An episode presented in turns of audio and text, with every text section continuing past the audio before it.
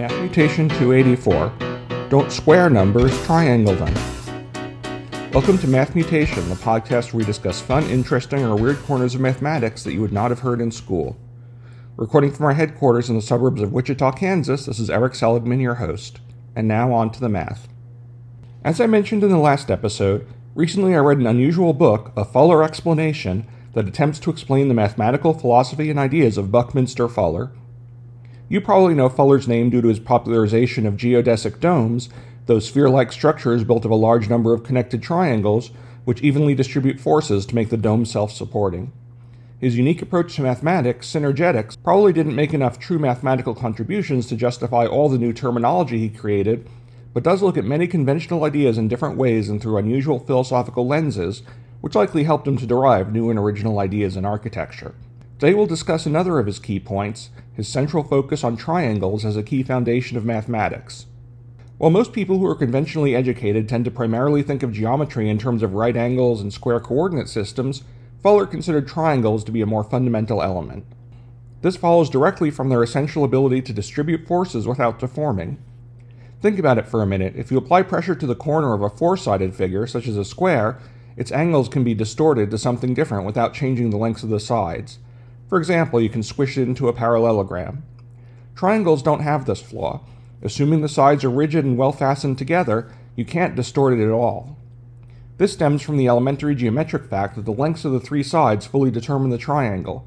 For any three side lengths, there's only one possible set of angles to go with them and make a triangle. Thus, if you're building something in the real world, triangles and related three-dimensional shapes naturally result in strong, self-supporting structures. According to one of the many legends of Fuller's life, he first discovered the strength of this type of construction when he was a child in kindergarten. His teacher had given the class an exercise where they were to build small model houses out of toothpicks and semi-dried peas. At the time, Fuller's parents had not yet discovered his need for glasses, so he was nearly blind and could not see what his classmates were doing at all. As he recalled it, all the other kids, the minute they were told to make structures, immediately tried to imitate houses. I couldn't see, so I felt, and a triangle felt great. Basing his decisions on how the strength of the building felt as he was constructing it, he ended up developing a triangle-based complex of tetrahedra and octahedra. The unusual look accompanied by the unexpected solidity and strength of his little house surprised his teachers and classmates, and many years later was patented by Fuller as the Octet Truss. Fuller wasn't the first architect to discover the strength of triangles, of course, but he put a lot more thought into extending them into useful three D structures than many had in the past. With a strong memory of such early discoveries, it's probably not surprising that Fuller decided he wanted to build an entire mathematical system based on triangles. He took this philosophy into all areas of mathematics that he looked at, sometimes to a bit of an extreme. For example, a fundamental building block of algebra is looking at higher powers of numbers starting with squaring. But Fuller considered the operation of triangling much more important. Of course, this is a useful aspect of general algebra. You might recall that the triangular numbers represent the number of units it takes to form an equilateral triangle. Start with one ball, add a row of two under it, add a row of three under that, and so on. So the series of triangular numbers start with one, three, six, ten, et cetera, representing the value n squared minus n over two for each n. Fuller considered these numbers especially significant because they also happen to represent the set of pairwise relationships between n items. For example, if you have four people and want to connect phone lines so any two can always talk to each other, you need six phone lines, the third triangular number. For five people, you need ten, the fourth triangular number, et cetera.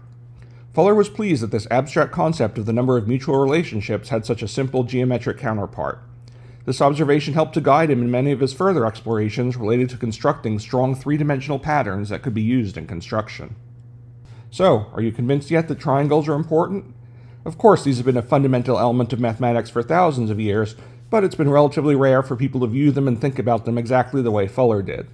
That's probably why, despite exploring areas of mathematics that had been relatively well covered in the past, he still was able to make original and useful observations that led to significant practical results.